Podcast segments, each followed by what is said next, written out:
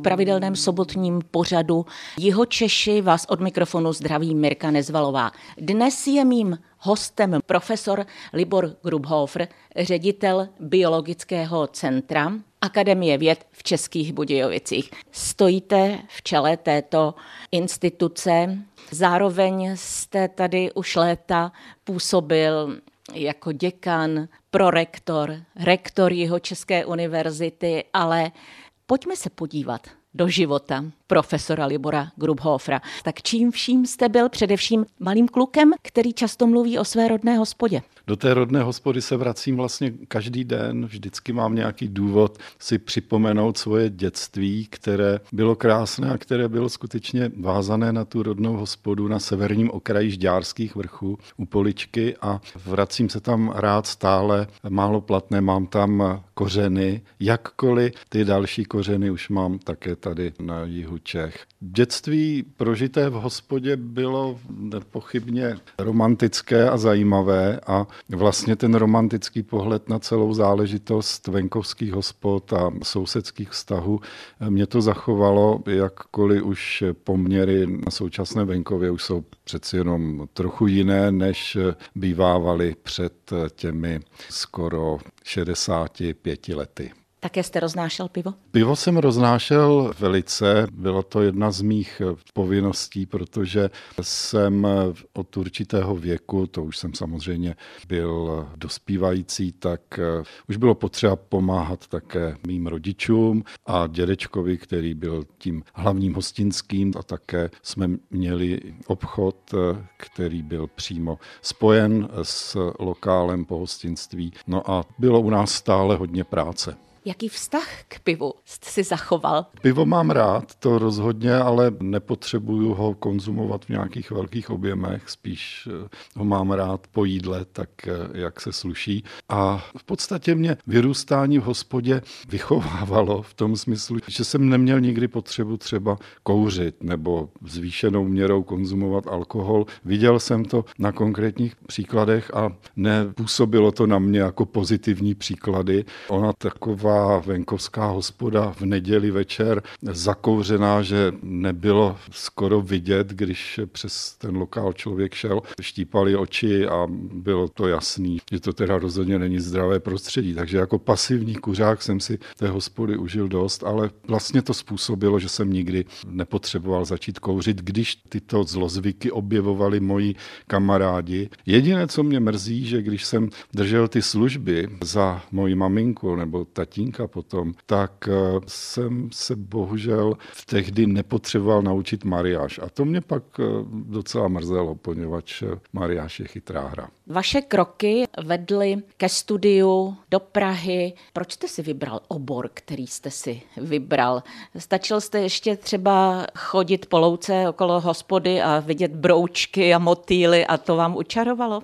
Zcela určitě. Už vlastně od žákovských let jsem měl velmi kladný vztah k přírodě a určitě se na tom zasloužil právě můj dědeček Hostinský, který byl takovým neúplně typickým Hostinským. Byl to člověk, který vždycky chtěl být učitelem, ale pocházel z 12 dětí a v našem rodě Grubhofrů prostě neexistovalo živit se něčím jiným než obchodem, být hostinským, případně majitelem nějakého koloniálu a tak dále. A to se tam v podstatě šířilo. Nešlo z toho žádným způsobem nějak uniknout. To se vlastně podařilo poprvé až mě díky nově nastaveným společenským poměrům naší zemi, díky tomu, že přišel rok 48 8 a šmahem nové komunistické vedení vlastně bralo majetek těm drobným živnostníkům, což se nevyhnulo ani mým prarodičům, no a nakonec alespoň mohli zůstat na tom svém majetku a provozovat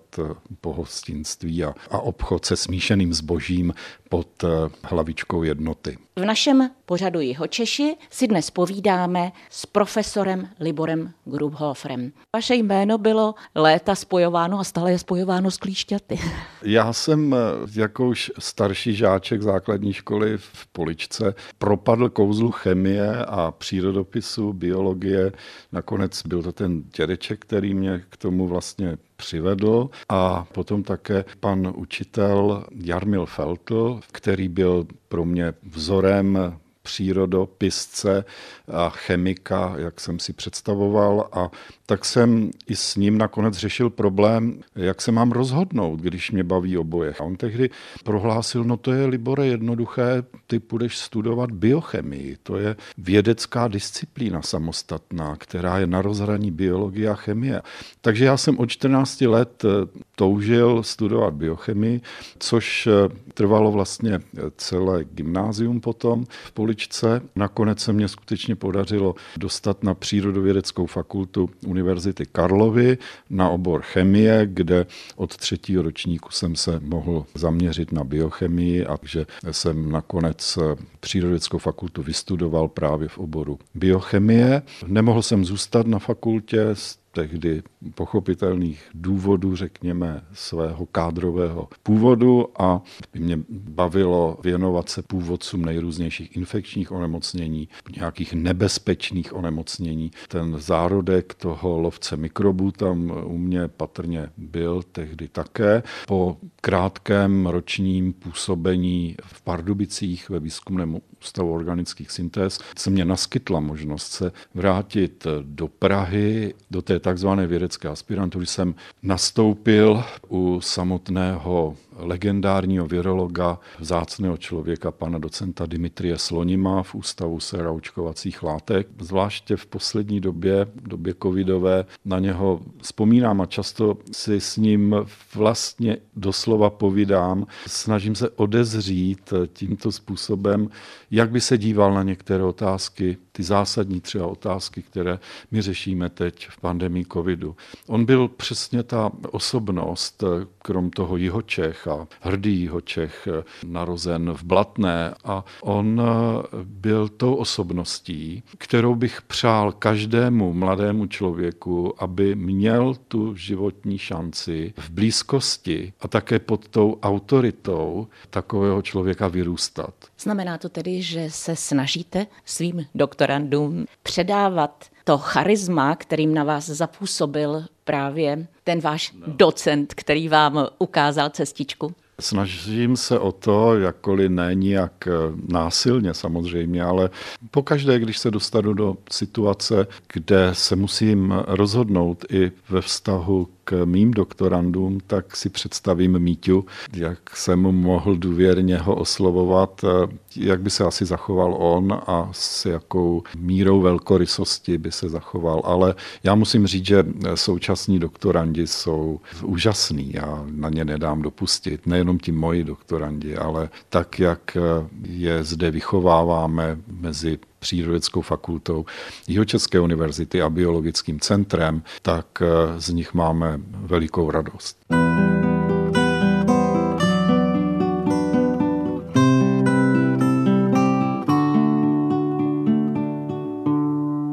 Jeho Češi, tak to je pořad, kde si povídáme se známými osobnostmi a dnes je naším milým hostem charismatický muž a také z něj vyzařuje neustále takový klid. Profesor Libor Grubhofer. To jste mi dostala do rozpaku, protože já si to o sobě vůbec nemyslím a právě mám takový permanentní pocit, že jsem nějak vnitřně roztěkaný a že se musím stále nějak vnitřně usebírat, abych byl soustředěný na věci, které mě zrovna v tu danou vteřinu a minutu zajímají nebo kterým se musím zabývat. Pojďme zavzpomínat na to, jak se mladému absolventovi přes Prahu podařilo dojít do Českých Budějovic. To víte, že se mě od eh, zmíněného Dimitrie Slonima vůbec z Prahy nechtělo. Byla velká nouze o získání bytu, už jsem byl tehdy ženatý, v Praze. Ta nouze byla nakonec tím hlavním eh, stimulem, že jsem začal uvažovat o možnosti využít eh, novinky, která se tady chystala na jihu Čech v podobě jeho Českého biologického centra, tehdy Československé akademie věd. To byl velmi grandiozní projekt komunistické vlády z konce 70. let a naplněný vlastně v 80. letech, v rámci kterého několik ústavů s ekobiologickým zaměřením a do té doby umístěným v Praze mělo být a také bylo posléze přemístěno do Českých Budějovic, do úplně nového areálu vlastně toho zmíněného jeho Českého biologického centra. Pro mě to bylo vlastně nouzové řešení, protože já jsem skutečně toužil potom pokračovat eh, v té zajímavé práci u Dimitrie Slonima na problematice vakcín, kterou on celý život eh, rozvíjel a stal se v této oblasti mezinárodně uznávanou veličinou až vlastně legendou. Já jsem nastoupil do parazitologického ústavu s tím, že se budu věnovat eh, problematice klíšťové encefalitídy, potažmo klíšťat. Eh, to byla také moje podmínka toho přemístění do Budějovic, že budu pracovat na virologii, protože virům jsem se vlastně u, u Dimitrie Slonima už definitivně upsal a chtěl jsem v této práci pokračovat. Nakonec se tak stalo, já jsem semka nastoupil v roce 86 a začal jsem si tu s mými kolegy budovat vlastně práci na viru klíšťové encefalitídy. Už jsme měli tehdy také jakousi spolupráci s kolegy z Vídně, z Rakouska, ale také z Moskvy.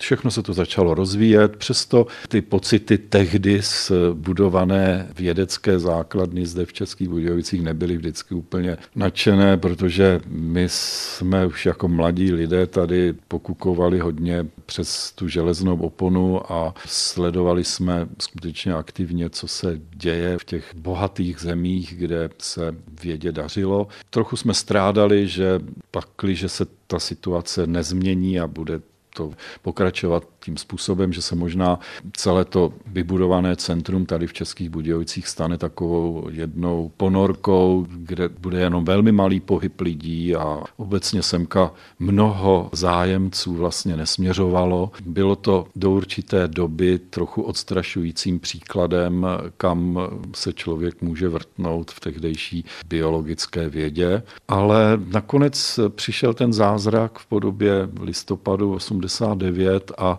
ten všechno změnil. Tam jsme si tehdy uvědomili, že teď nesmíme ztratit ani minutu a musíme využít každé příležitosti. Naši starší kolegové nám zprostředkovali dlouhodobé pobyty na zahraničních pracovištích ve Spojených státech, v Německu, v Anglii a to bylo pro tehdy ty počátky 90. let nesmírně důležité.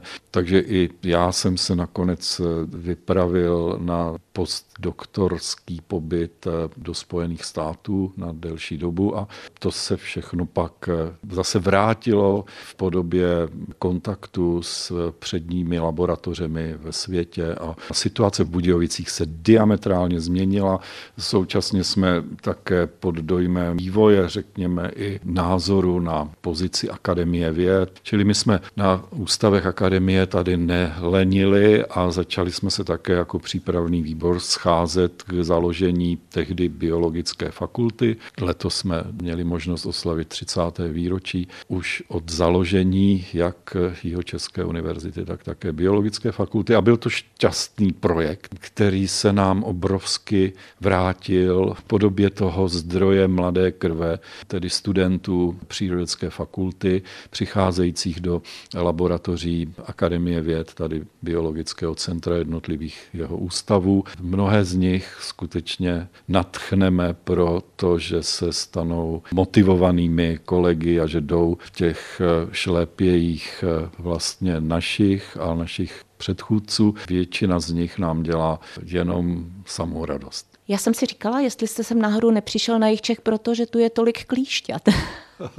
No, s tou klíšťovou encefalitidou už eh, přirozeným způsobem přišel i zájem o klíšťata. Když jsme tady začínali s klíšťovou encefalitidou, tak možná také v důsledku omezených možností, řekněme metodických, technických, eh, přístrojových, finančních, jsme se nemohli pouštět do nějaké velké vědy na tom viru klíšťové encefalitidy. Současně virus klíšťové encefalitidy se zdá být vlastně takovým nejjednodušším virem, velmi nebezpečným patogenem, ale složeným jenom z několika málo součástek, takže by se mohlo zdát, že jako pro vědecký zájem neúplně zajímavý objekt, navíc na něm bylo spoustu už v minulosti uděláno. Navíc v sousední Vídni, tak tam už se odehrávaly věci, kterým my jsme na tom viru klíšťové encefality dost dobře ani nemohli konkurovat. Čili pro mě zase hledajícího permanentně zajímavé e, otázky ke studiu, tak e,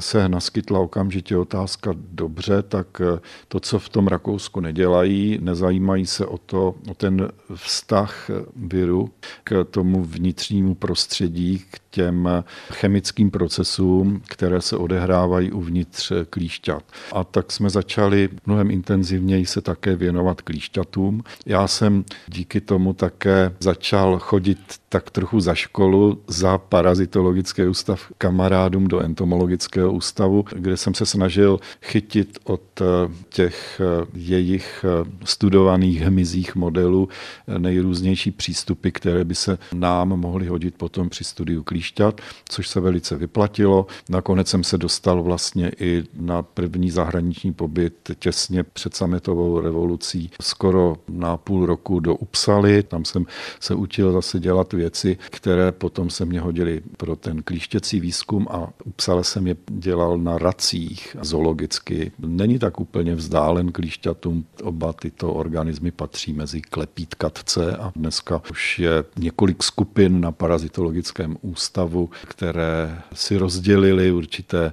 zájmové oblasti těchto malých tvorečků a velmi detailně podrobně je studují až na jednotlivé geny. A mám z toho také velkou radost.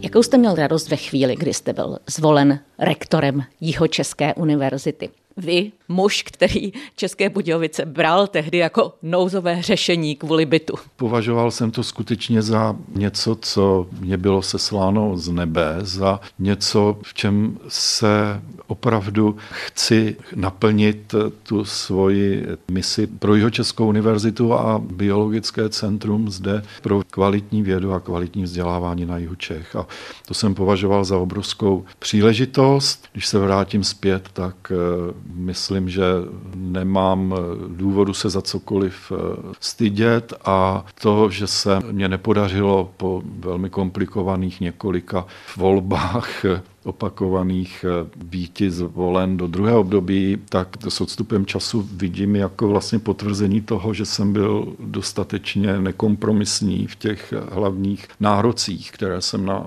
zejména některé nejmenované fakulty jeho České univerzity měl. A ostatně nakonec i to dění následující, po té, co jsem teda z vedení univerzity odešel, vlastně se po určité době vrátil na biologické centrum do pozice, které jsem mými kolegy a kolegyněmi byl nějakým způsobem připravován už dříve. Tak to tak dopadlo, že trošku volněji řečeno mě zase moji kolegové z biologického centra řekli něco v tom smyslu jako Libore, když tě nechtějí na univerzitě, my tě chceme na biologickém centru, takže neběž hlavu. A tak mě to opět dojalo a tak eh, snažím se, aby pracovitý lidi chodili rádi do práce. A to je moje hlavní manažerské heslo.